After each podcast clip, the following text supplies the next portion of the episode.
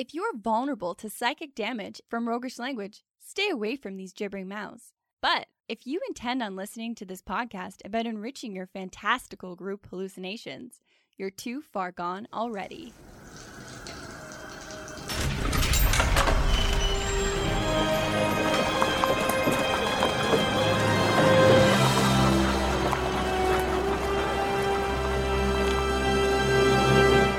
Your next game is going to be eternally gratifying, and here's why. In this episode, we're going to find some answers to how do you make a cleric, warlock, or other vaguely religious figure with some real meat? And what religious details do you add to your role playing and which are just fluff? And what interesting religious offshoots from real life can inspire us? Welcome to the Hook and Chance podcast. I'm Travis. And I'm his brother Jordan. So we've made some real duds of characters when it comes to Cards on the table. having a connection with some kind of a higher power in games. yeah, this one has been challenging for me in the past just because when you're trying to roll up a cleric or something like that, I mean, you typically rely on tropes. And I think there's a really fine line to walk between like tropey and relatable because, you know, like we've talked about in the past on this podcast, tropes aren't necessarily bad. Tropes are a really great way to start from a jumping off point that people are familiar with. But then you have to do something a little bit different with it. So there's that fine line between tropey and original and unique and interesting, trying to expose that very fine sliver of of wiggle room, like where you really want to land. That can be really challenging. Yeah, because I'm pretty sure I've done things like in my cleric's biggest moment where they need to pull upon their deeper powers and they get on their knees and put their hands together. Well, okay, yeah, that's Wouldn't- not a, that's not a fantasy D and D thing to do. Yeah, because when you're not pre planning this kind of stuff, then in the moment you go, oh, this would be really good. Uh, what am I going to uh, show? Uh, well, I'll just pull upon this real life kind of thing. Yeah, And then all of a sudden it's kind of hackneyed and old and eh. Or at the very worst, it's vaguely offensive. yeah, for sure. So putting a lot of planning into your characters is going to pay off in the long run, no matter what. Because if you're going to attempt to play some kind of religious character, there's a lot of extra stuff that goes into that character planning that is just going to make that character so much more meaty. And keep in mind, don't be intimidated because we try our best not to go too deep into character planning because it's such a massive hole to fall into. So we want to talk about the essentials that you need to roleplay a religious character really well. Yeah, those key details. Because ultimately, what we all want, and I'm sure what you want, is you want to make a character that inspires awe at the table, that other players at the table just go, wow, that was so good and cool and brilliant. And they start to get curious when you let those little things slip out that you've planned and the details of your religion. And they're saying, wow, this is much more interesting than I thought it would be. And that only happens when some kind of religion has been deeply internalized and thought through. And so, not doing this raises a multitude of issues. we definitely don't like spending days reading lore about fantasy religions because no other player at the table will have done the same thing. Whoever has is excluding everybody else. They're, you're basically demanding that you spend 30 hours learning the lore of this land or you'll have no idea what's going on. I have rolled up to tables that DMs have demanded that I read this like world background. And that's kind of cool for like light reading, but there's there's a line. Here's a little bit of background on the world that you might be playing in, and here's a 34 page document that you must not only read but build your character off of and internalize and be able to bring it up At a moment's notice. yeah, I, I want instant recall because you should have known about the War of 1318 in my fantasy world Yeah. when I reference it in the game. And that that's really challenging. We want you to be method acting. Never break character, even when you're not playing D&D anymore. Then on the flip side of that, if you see as much work as, you know, reading a 34 page document as a bit of a waste of time and instead just want to role play a smattering of real world religions, at the very least, uh, with like a slight twist, that's fine, but it's very likely going to come across as kind of hollow and not rich enough to really get into or to inspire that awe or follow up questions from other players. And then, of course, you can do like I like to do and make up your own on the spot. but that often doesn't have any depth whatsoever to it. And it's just a bunch of weird ideas. Well, you're putting a lot of faith in your ability to come up with great ideas on the spot. I mean, I don't know about you, but I like to go in with a little bit of prep. Yeah.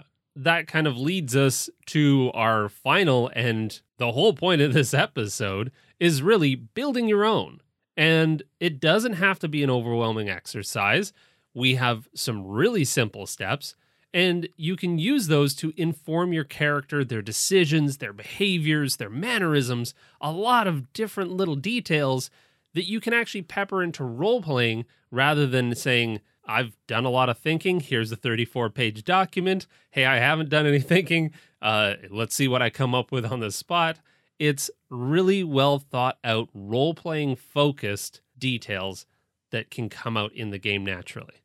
And when you do it this way, you can flex those creative muscles based on this, not based on whatever real religion you're most familiar with. Yeah. So obviously, today we're talking about creating religious characters that feel fantastic yet grounded. And if you create your character while you're creating their religion and their deity, you have an opportunity to direct that character creation with all of the similarities and contrast from the religion, and it ends up being so much more meaningful than random character meet random religion that you know nothing about until this moment. yeah, totally. Let's hop into Kinship Camp and do some character building. This is Kinship Camp, where rich histories and diverse quirks are explored between weary adventurers around the safety of the fire.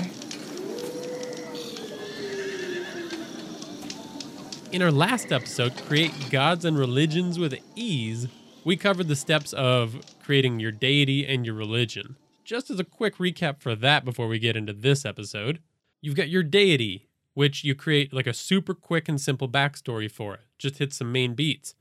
You've got traits, which we usually suggest two positive, one neutral, two negative, creates a fleshed out character. And this basically makes your deity kind of an NPC with their own goals, which is the next step is what does that deity kind of want in the world? What do they care about? Do they want to burn the world in fire or do they just kind of want to be left alone?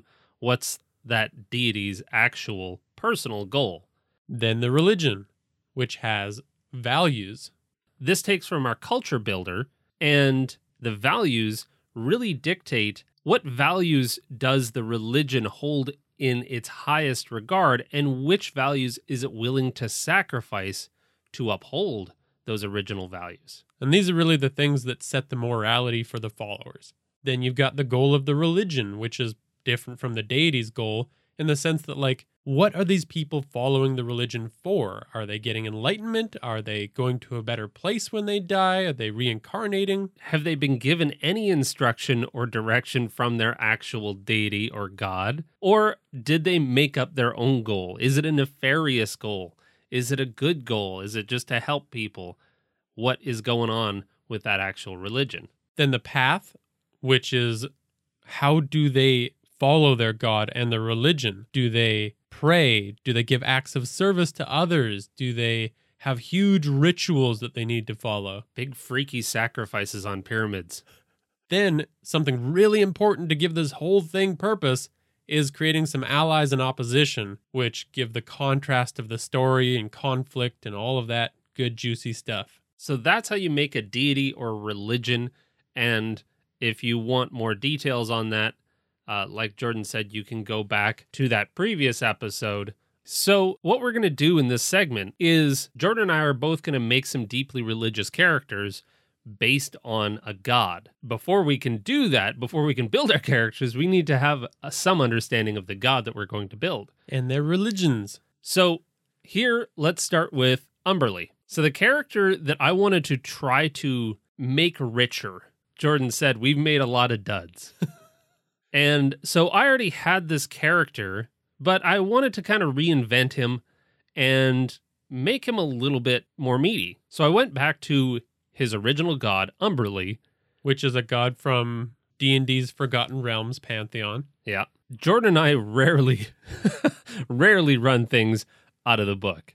So, having just flipped through some pages quite some years ago and coming across Umberlee and making a sailor, basically, it was an obvious fit. So, Umberlee is in the Forgotten Realms pantheon, uh, kind of just a, a run of the mill uh, elemental goddess. You know, she runs the oceans, basically. She's the CEO of the oceans. I took this god and I basically made it my own. Uh, we can start with a backstory. In that backstory, I mean, it doesn't really matter for this character, to be honest. I don't really give a shit what the backstory is. I want to make a character that's faithful to her. You're okay with that god of the sea trope to begin with. Again, tropes ain't all bad. Yeah. So if you really care, uh, in 1358 DR, during the time of troubles, Umberlee manifested herself in the Sea of Fallen Stars. Who really cares? Um, so that's the that's the Forgotten Realm backstory. The next step is to build some traits. This is where it actually matters. Umberlee isn't directly given traits. In the books, she's kind of described as very petty and and evil and wants to like smash stuff with waves and that really just feels boring to me. So this is where we diverge and this is your Umberlee from this point forward basically. Basically, yeah.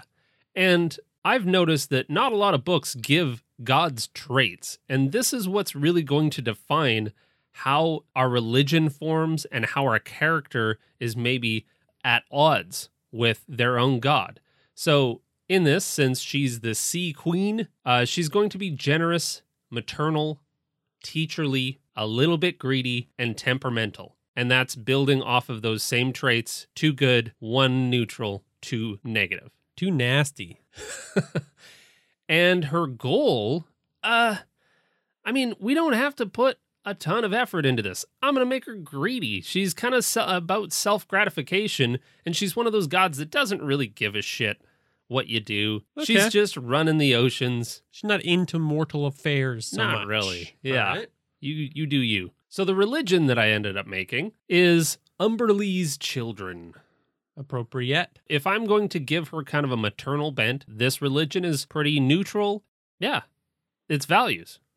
Strength at the sacrifice of empathy. So if you're going to venture out into the sea, better be able to hold your own. Yeah. You don't have time to care about others right now. You got to be on your A game. Yeah, and that feels like a very like burly sailory kind of ideal. And when the ship starts going down, it's every man for himself.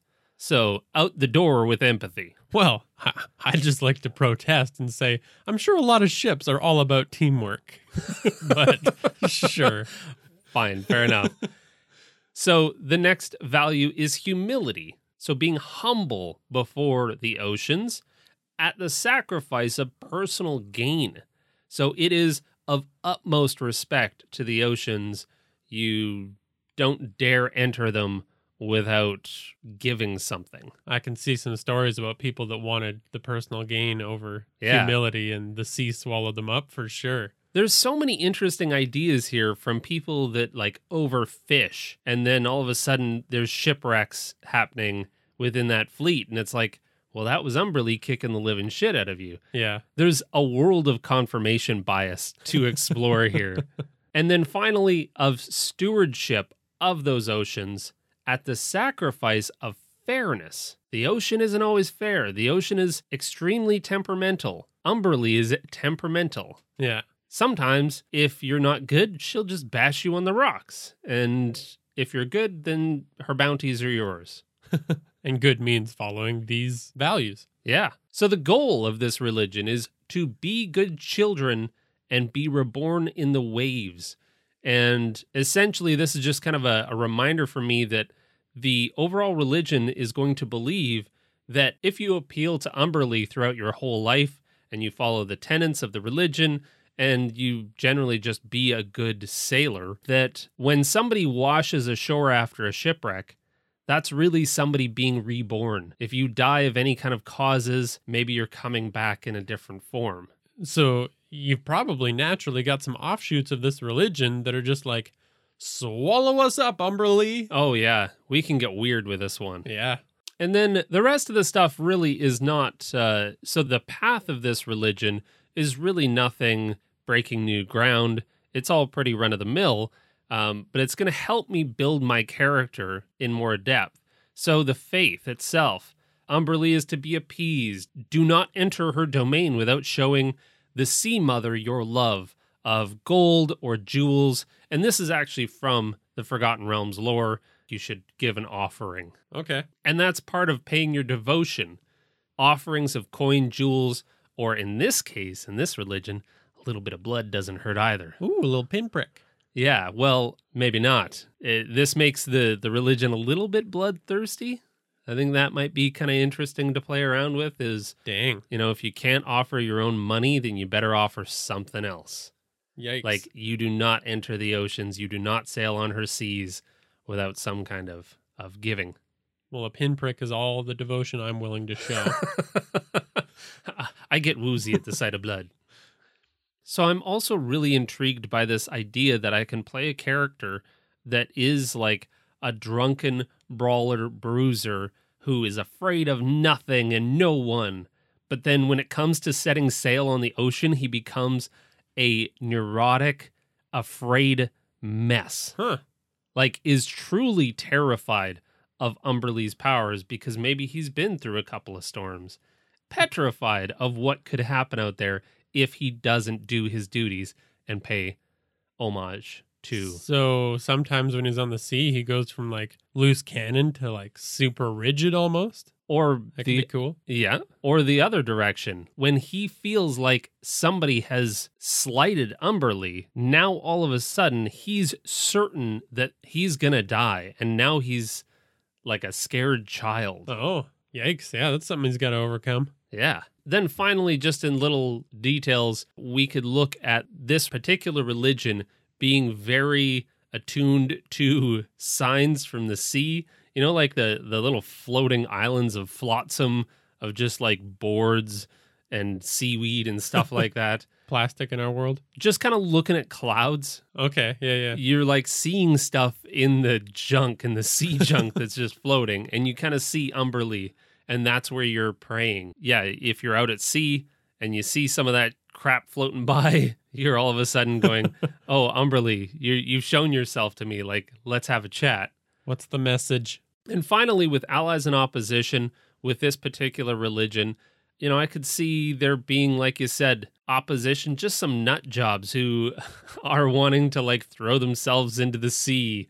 Or for opposition, really, uh, the Church of Selûne is a group of sailors that maybe saw the sea as, like we discussed, kind of a bounty for their taking. Like, oh, the sea just keeps giving.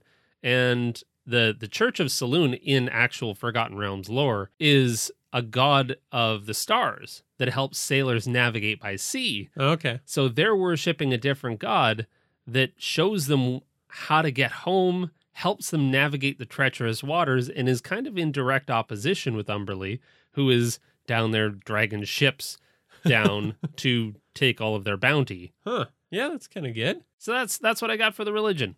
And that brings us to actually creating a character based off of it. So we can use to do this the exact same character planner that you can find on our website. It follows every one of the same beats. And if you're a regular listener of the show, you might be familiar with this, but we're going to show you how it applies to a religious character with a couple of small tweaks.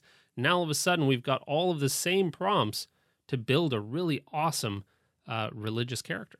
And the beats of our character planner are as suchly. You've got the backstory again. It includes the beats of, of what was their status quo before, what kicked off their adventure, how did they resist their destiny, and what's their call to adventure. And with a religious character, you're just going to think about is this going to include the god or religion in some way? Like, did the god directly intervene in their lives and that's why they're an adventurer now? maybe the god's followers intervene or inspire uh, some kind of action. They need to get out of their crummy life that they're living, and yeah, something something pops off. You could make the religion antagonistic towards that character or opposite. Like that's the one that helped them find the path. They've always kind of been a follower, but the kickoff is something that directly opposes what that god's trying to do. And they're like, I got to step up. Oh, that's good. Then we go into the wants and needs of the character. This is one of my favorite role play points. So it's the character's deepest want, which is something that won't actually help their life, and their deepest need, which is what they need to learn in order to become the person that they actually want to be. Yeah. So, yeah, do they want to be selfish? Do they want to get rich? Do they want to, whatever, become closer to their faith? Ultimately, their want is probably going to put them at odds with their religion when we're making some kind of religious character. Yeah. So if we're building a cleric, this is where we can think about some of the the inner turmoil that's maybe happening in their experience. Yeah. Just like we were kind of talking about with Umberlee, maybe my character is eventually going to want to keep some of that gold, but knows that he has to toss it into the sea as, and like wrestling with being greedy because every single devout person, you know, that's a hallmark of a religion is the challenge of walking the path versus walking the one that you want to walk and trying to see if you can bring those together. It's as simple as going to the values you made for the religion and thinking about how the character doesn't fall in line with those values. That's the struggle. And that's why building the religion beforehand is so important because it's hard to know what you're going to diametrically oppose if you don't already have that thought out. And there's still plenty of other options for what you can do with a religious character. Like, do they want a simple life of following the rules and they're actually really in line with the values? But they actually need to break away from it in order to pursue something else. Ooh, yeah. The the big quest, like whatever the quest is, you know, they just want to tend their their church, but this quest, this greater need for the world is pulling them away. Calls And- them to step outside of their values. Yeah. Yeah, yeah, yeah, yeah. I like that. All right, next we get into the traits of the character. And this is where you can really play with some of the values and the traits of the god and religion that you've come up with. When you're doing this, try to oppose at least a few of the traits and values that you've set up both in your God and the religion itself. Because this is where all of your character drama is going to come from. Yeah. We already talked about struggling with the values. Do they maybe even celebrate that they share a negative trait with the god and they're okay with being shitty in that regard? Mm, because it empowers them. It says that it's okay. Yeah. What other traits within the party does maybe this person, this character oppose? Totally. It gives them a filter through which to see the other party members for sure. There's too many options there to even like start talking about how many different ways you can contrast and be in line with your god and religion, but it's really fun to start from here and create some wild ideas. But the quickest place to go to is again just those God traits and the religious values. Focus on those really hard and yeah, just create a character. Make sure you have at least a couple, and you're going to make something that's really, really good, really juicy, and you'll see the drama immediately. And then we come to the NPCs that are close to the character. You've got your ally, which could very simply just be the god. If they're truly closely connected to their deity, then that's their biggest ally in life. Yeah, And they're actually almost communicating with it on a personal level. that's that super devout kind of religious person that does see this world as maybe even a temporary one, but they want to get closer to their God, and that's the only person that matters in their life. But a couple other really fun options would be like another follower of the god or somebody that they're best friends with, but actually doesn't follow the god. So it's kind of that philosophical debate partner. Ah, that could be good. Yeah. Yeah, build one of those into your party. This is a great way to actually see some camaraderie.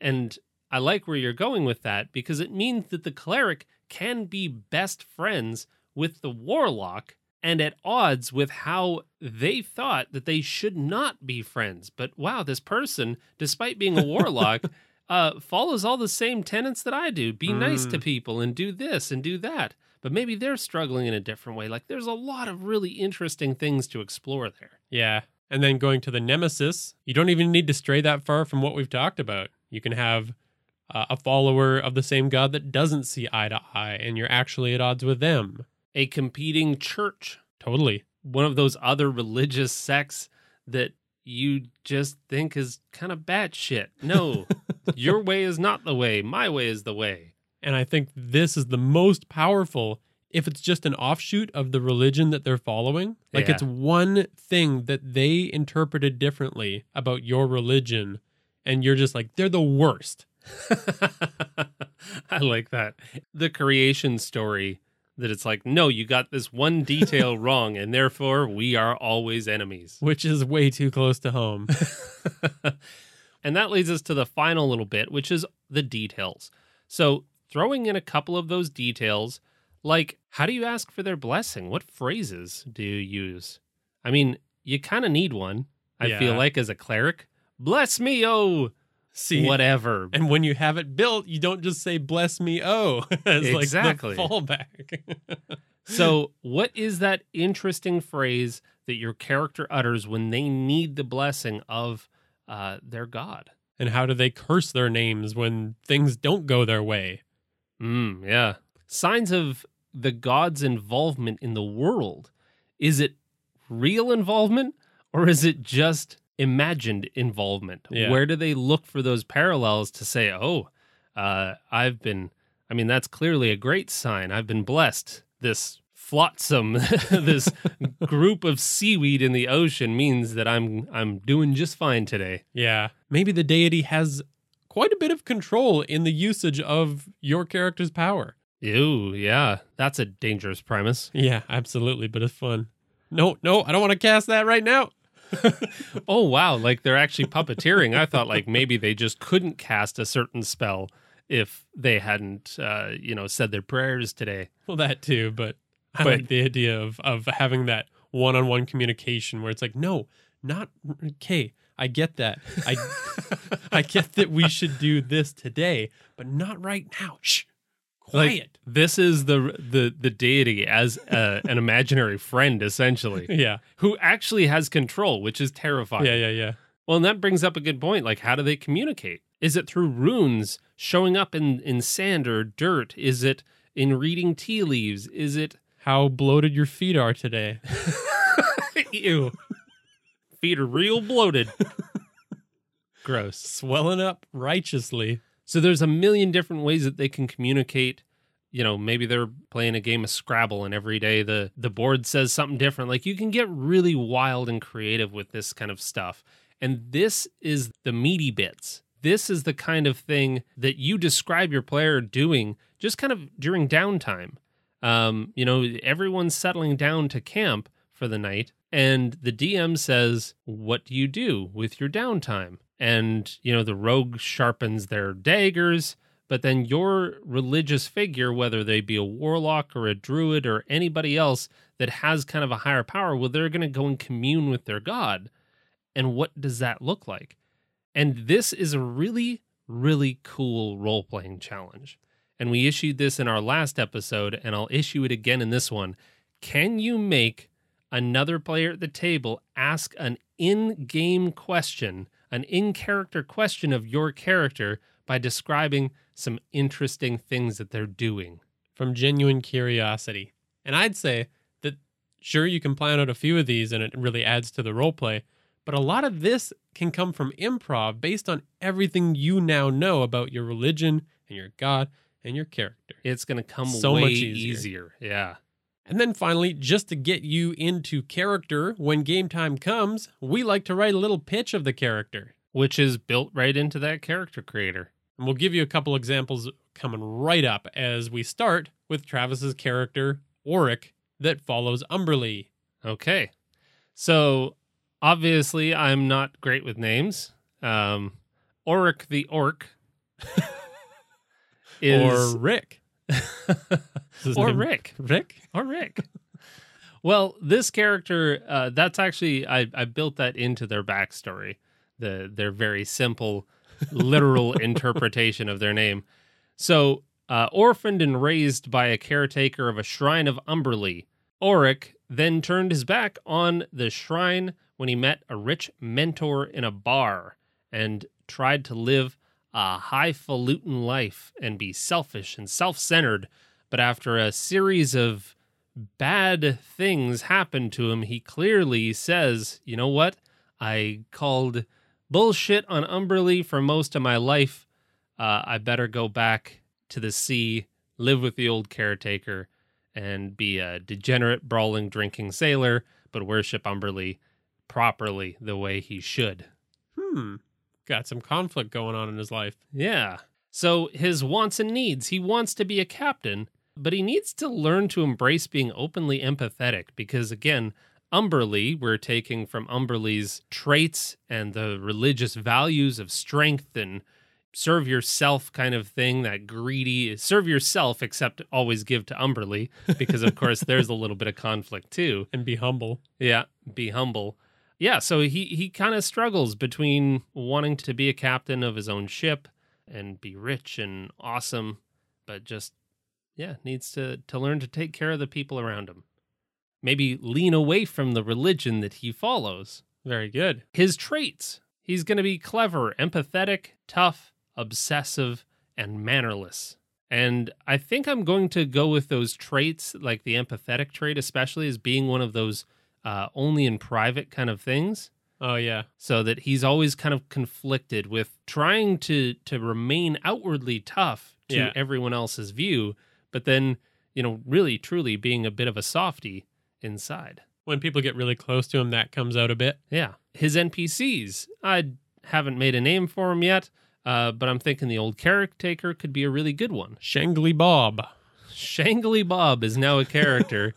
and this is also really important. If you're a player, like you need to give your DMs uh, somebody to throw into your stories. And this is a common mistake of, you know, new players is that they write a backstory with a family, friends, uh, loved ones, and somehow they all die. Yeah. So They're You- alone in this world.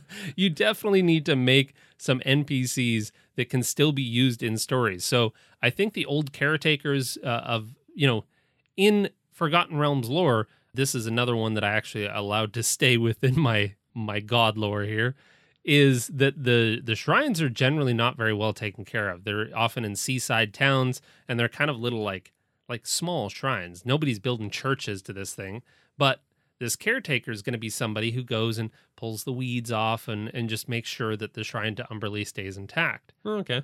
So yeah, he that's who raised him, and he's going to live with this person. And whenever he ventures out on adventures, you know, this person could be a, a potential Achilles heel for him. Totally. And then his nemesis is going to be that rich mentor that he met in the bar, that he uh, lured him away to the big city where he became kind of a shitty person and really greedy and, and that kind of thing. And then at the first uh, sign of trouble, kind of threw him to the wolves. Yeah, I can see that mentor always luring him into the next thing, but it's always from a selfish perspective. It's always like, Oric can help me, so I'm going to trick him and then I'm going to ditch him. Yeah, exactly. And Yeah. we all have those friends that are kind of like shitty. And you're like, ah, I always regret getting involved with this person again. Yeah. So then we get to some of the details. And this one, I think we can even workshop a little bit on the spot here. But I'm kind of thinking like, uh, before setting out to sea, it's always Wave Mother, grant me passage. Or Wave Mother, that's the honorific and the humbleness that he's trying to show. Because if you know Umberlee from Forgotten Realms, she has some not so nice monikers that have been given to her Oh. and he's showing his respect by always calling her the wave mother when things are going well. Something a little nicer. yeah. Huh. And then, of course, you know, he can use some of those less than polite names uh, when things aren't going so well. If he's really pissed off with her, uh, he can he can call her a few other things. Dang. Which, when he gets over that uh, instant anger, would probably lead to some apologies. Well, considering that's a tenant of the religion, I would imagine that yeah, he's he's going to immediately start to go, "I'm sorry, Bob. I didn't mean it." Especially when things are going downhill in combat. Yeah. if I can yeah, if I can retract that last thing that I just said. Forget that. I think this does provide a lot of opportunity, like I said earlier, to give some confirmation bias. Whenever anything happens at sea, of course it's Umberlee. And Umberlee giveth and Umberlee taketh away. Yeah, you can relate anything that happens to a god's whims. A seagull lands when you said something poignant uh, to the rest of the crew, and now all of a sudden that's a sign from Umberlee. So there's a million different things that I can do here with events related to the sea. Yeah. And then, of course, the downtime activity. So uh, I've actually built Auric, uh, oddly enough, not as a fighter. You would think maybe a sailor background fighter, something like that. He's actually a monk. So with that, I really don't need uh, I don't need the money for lots of new weapons or anything else like that. He's a brawler. So in that sense, it kind of works mechanically in the game too that I can just toss money into the sea. And whenever he's feeling really guilty about something that he's done, he can give more money and more money. and so I'm really going to enjoy, I would imagine, in the role play of this character that when we divvy up the spoils of our adventure, and then all of a sudden Auric just goes and dumps it all in the ocean, saying, Listen, we need to get where we're going. So uh I'll I'll take the plunge. I think you all should throw your money in too. Yeah. And like I'm gonna really enjoy playing out that that bit of role play. And if you wanted to do it a little more subtly too, like when everyone's trying to buy something really expensive and they say, okay, we all made 200 gold from that last uh, haul. All right, I'll put in 200, 200. Auric, where's yours? I've got 80. He's always gonna be short. what? what did you spend it on? Because he's literally throwing money into the ocean. yeah. Uh, so that's kind of where I'm going with this character. The pitch, if we're going to round it all off, a tough as nail, drinking, fighting orc sailor who had a life of serving drinks and caring for his shrine of Umberlee in a small town with his old caretaker friend. But the problem was that he felt like he deserved more, he was a little bit greedy, and he wanted to become captain of his own ship. He befriended a rich, duplicitous aristocrat from Waterdeep, moved away, and became a maritime merchant huckster for their family, ripping off honest seaside folk, which he resisted because he didn't know who he was. He was he was conflicted. He was wasn't honest and he was greedy, so he walked away from his beliefs, but ultimately he committed to returning to the care of the shrine, returning to his roots after he was backstabbed by that family. And that's where we'll pick up our adventure. He'll just be a back to a bartender having that experience that leads to some internal character conflict. All right. Very good. You've got yourself a religious character now that's pretty well rounded. Yeah, I feel way better about him than I ever have before. Yeah. I mean, I liked him before. He was a fun character to play. And I played him, I think, up to like level five ish. And so I've had some decent time with this character, but I cannot wait to go back to him with all of these new religious details to really role play up. Because if we're being honest, like fighting, drinking orc sailor is so tired. like it's super boring. Like it's so uh plain and basic. You got to twist it up a little bit. Yeah, like admittedly so. And now I I feel really good about this character to to make him deeply and devoutly religious Yeah. as well as all of those other kind of tropey things. And he's got a lot to his personal character that separates him from, yeah, the typical religious person. Yeah. So uh you I think in fine fashion, I don't know much about what you're about to go into, My Uh, favorite part of the podcast. the insanity. So So I haven't gotten approval on it yet. and have not gotten group approval. so you've created your own, and I'm sure it's going to be bizarre to Yes. say the least. Well- so take it away. it's not it's not all that crazy. The first thing I thought of, just to see if I could build from it, was the goal of the god. Okay. And the goal that started all of this was to put a goat in every home. Absolutely. This is exactly where I expected you to go. Never mind. So the deity's name is Monchon. so for the backstory, I've got the domains of the home, goats, and opportunity. Did you randomly roll these? No, not at all. It's all inspired by that goal, baby. And it's a polytheistic religion. Monchon is one of many gods. Okay. So there was a town in the foothills of a great mountain range that struggled with famine and drought year after year. It was always a different problem that they had. So they prayed, hoping that one of the gods would aid them. And after a week of prayer, a portal opened up in the mountainside.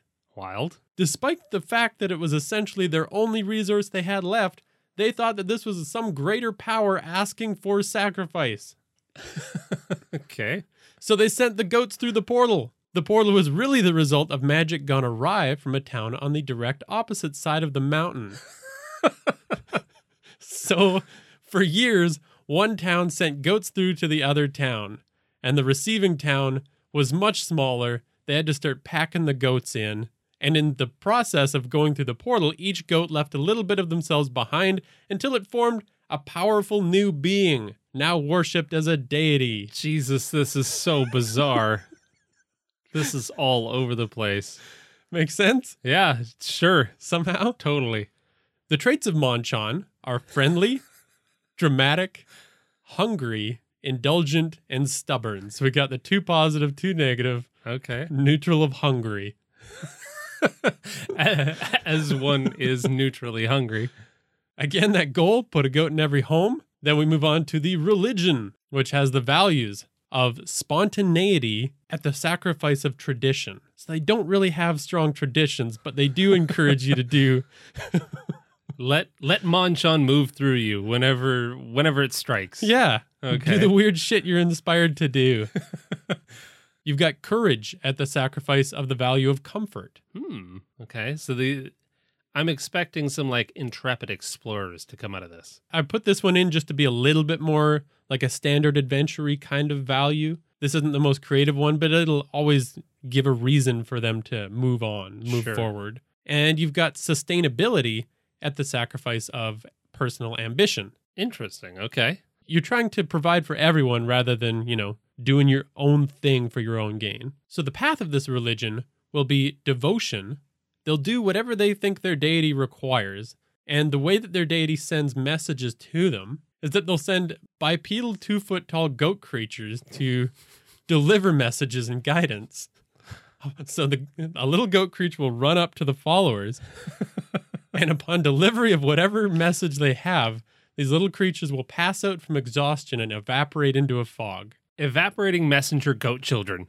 Yeah, so these goats will sprint up to you, say their one or two word message, and just pass out panting and disappear. Oh my goodness. Okay.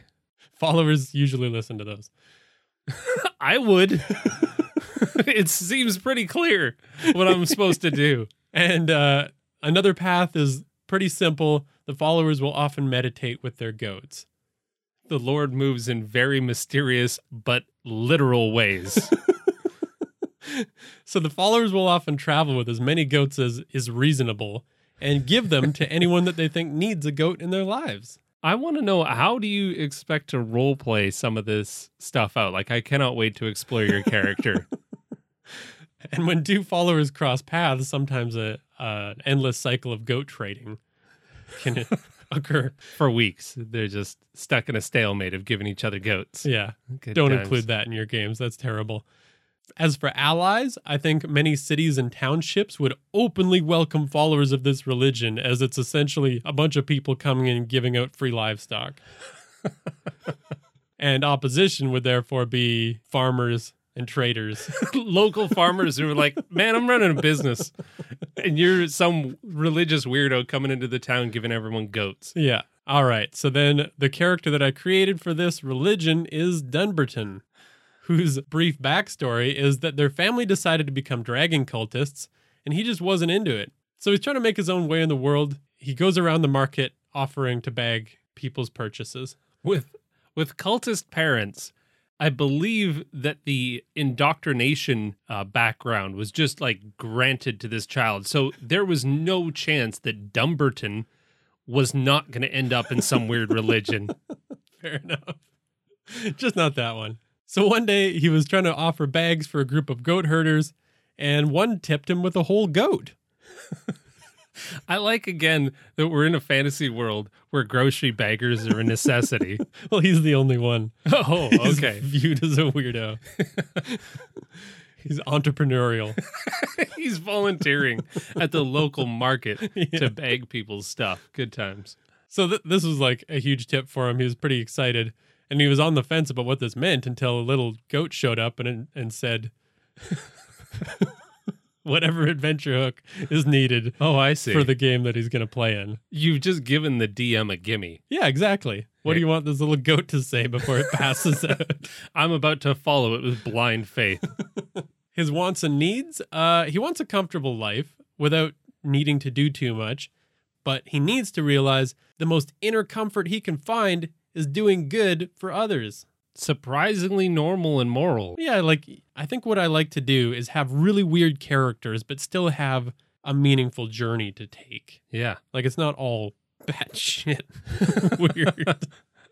95% is, but the real core, that last 5%, There's something there. that's got some juice. Get it.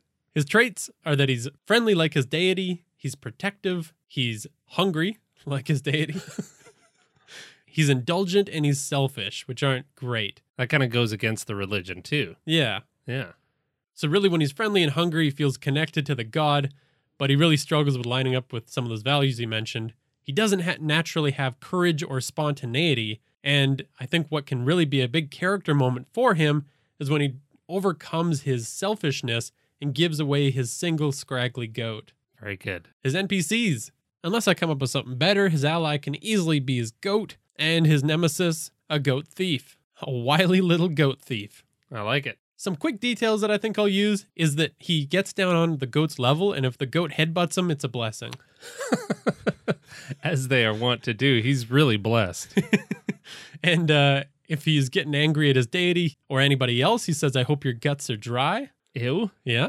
And he'll feed his goat stuff and watch intently for feedback and take that as signs from the deity.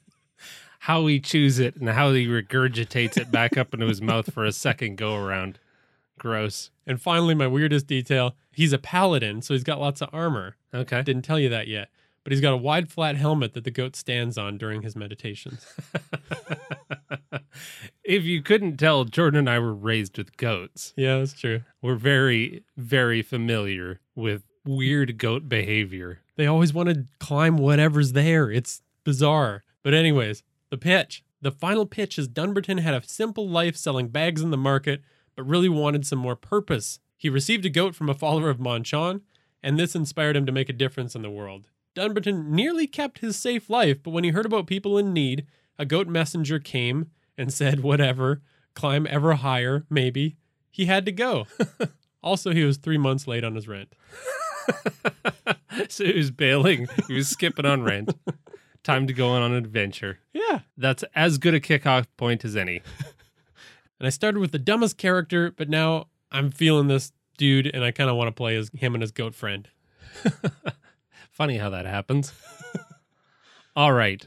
Well, hopefully that helps you flesh out a religious character with something a little bit more to play. Uh, consider all of those things that will eventually come out and inform the way that you play your characters. And on top of that, keep in mind that both stages, the God and religion creation and the character creation, are both based heavily and use the exact same resources that we already have published on our website. So you're looking for the culture creator and the character planner. And both of those resources together are all that we've used in this episode today. And if you want a little bit more inspiration, we're going to go to Grandma B's schoolhouse and talk about some people that have come up with real religious offshoots that are simply wonderful. Right on. Folks come here to Grandma B's schoolhouse to gain knowledge and apply the history of their realm. So, the reason I think this is fun to talk about is because religious beliefs can come from many sources, and even major religions can have basically infinite offshoots depending on what avenue people want to go down. When you're trying to come up with those different opposing secondary religions, like there's a million different things, like you said, that can come from one belief or one conflict within that one religion. So, the first we're going to talk about comes from a perceived miracle, the second from something that the followers truly just loved personally, and the third from interpreting a legend or a story in a new way. My first tale. On December 2nd, 1991, Om Banna lost control of his motorcycle and crashed into a tree. Tragically, he died instantly. Oof, that's my worst fear. But the local police took his bike to the station the next morning, and the whole thing seemed. The local police took his bike to the station the next morning. The whole thing seemed pretty ordinary until a night passed. The next day, the police noticed that, hey, the bike's not at the station. Oh, somebody called in and reported that it's actually at the crash site. Weird. They assumed that, you know, somebody took it. Maybe a family member or a friend of Om Banna must have ridden it back out for some weird reason. So they took it back, they emptied the gas tank, and they locked it up. Nobody's getting this thing. But the next day, it appeared in the ditch again that it crashed in. What? Legend says this kept happening day after day after day, and locals considered this a miracle and ended up building a temple for this bike. On the crash site. Yeah, it's now said that the spirit of Om Banna helps travelers in distress, and the bike sits on a shrine where travelers can bow their heads and leave offerings, often like alcohol, incense, coconut, and sweets. That's wild. Yeah, and if you don't make a quick stop on your way through the area, you might be in for some bad luck. Well, you'll have to give me where this is. Uh, as a motorcycle lover myself, I might have to go pay some tribute with some booze. Fair enough. I thought you would like the fact that there's a religion that pays tribute to a 350cc Royal Enfield Bullet. okay, that's a cool bike. so, what else you got? Well, we've got people that just love stuff so much that they want to religiously follow it. The first that I thought was super fascinating was Iglesia Maradoniana, which isn't a small thing. It's got 120 to 200,000 members. Wow. I'm okay. So, I'm assuming this is like Saint somebody, Saint Iglesia. Like, what did this person do? Well, their sainthood essentially comes from the fact that the followers believe he was the greatest soccer player to ever live. okay. Soccer player, not saint. Got it. Diego Maradona. And one of the founders of this even went so far as to name his daughters Mara and Dona.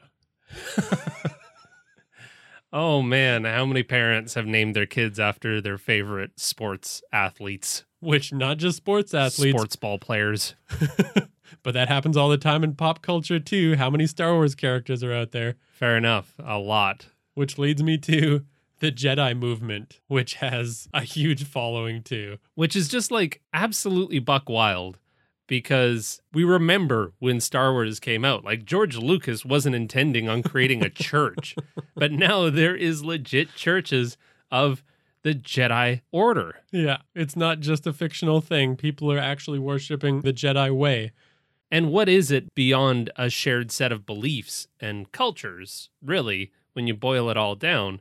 And sure, the, the Jedi way has some all right stuff to it. Yeah. And they make sure that they separate themselves. They're not saying that we follow the fictional way of the Jedi, but we kind of took inspiration from that and now we got our own thing. Yeah, Because they have like their own 21 tenets that they follow. absolutely wild. And that was only founded in 2005. Kind of an interesting backstory. It came from people writing in Jedi on the national census in 2001 in a lot of English speaking countries. like in England and Wales alone, there were 390,000 people that wrote Jedi in that year, Jesus. making it the fourth largest religion in England. that is wild. And yeah, both of these communities have rules to live by. They got events, they got it all. Huh. And finally, a twist on a legend comes from Vanuatu, a country made up of islands in the South Pacific, which is home to a village called Yaohnanen on the island of Tanna. Okay. If you're like me, you weren't super familiar with any of these places, Nope. but they had a particular legend. Their god sent his son to England to give spiritual guidance to the people there. When his work is finished, he will return, And when he does so, he's going to fulfill all of their prophecies, going to bring them great wealth, peace, and eternal life. Okay. Very specific destination of England. But the interesting part of this legend is that he took the form of a man. That man is Prince Philip. Okay. Yes, the one that's alive today. I'm going to need you to tie all of this together for me, please. Well, it's thought that this belief was formed in the 50s or 60s when a lot of people were traveling to these islands from Europe. Okay.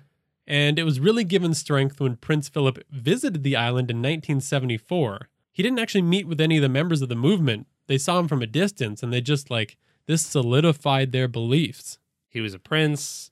He was probably had a bit of an entourage and they were like, "Oh, this person's important and also this what fits our legend?" Yeah, basically, Interesting. to a T.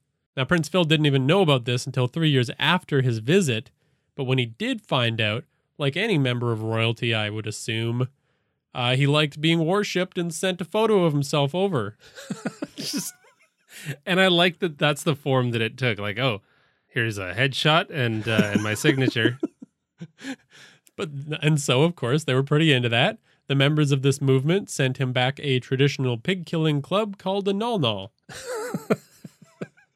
and Prince Philip, receiving the Null Null, was like, rad. So he snapped another photo of himself holding it and he sent that back. It was kind of a pen pal situation. this is a such a wild story. Thanks. Well, I'm done with it for now. We'll see what uh, else comes of it in the future. But the point is, it's really easy for an arm of a religion to make that one connection and run with it. Yeah, like your goats. Yeah. Well, we want to hear about your religious characters. What did you end up making? And did this actually start helping the way that you role play your religious characters? What ideas sprung from listening to this episode? And you can always reach out to us uh, on any one of our different social media avenues uh, at Hook and Chance on Twitter, Facebook, Instagram, and Reddit. Our personal favorite place to chat is on Discord. And if you talk to us there, you've got all kinds of other players and DMs that will weigh in as well. And as always, thank you to Tabletop Audio for the sound effects that you heard in this episode. Thanks, Thanks for, for listening, listening, and, and let the spirit bleat within you. Delete.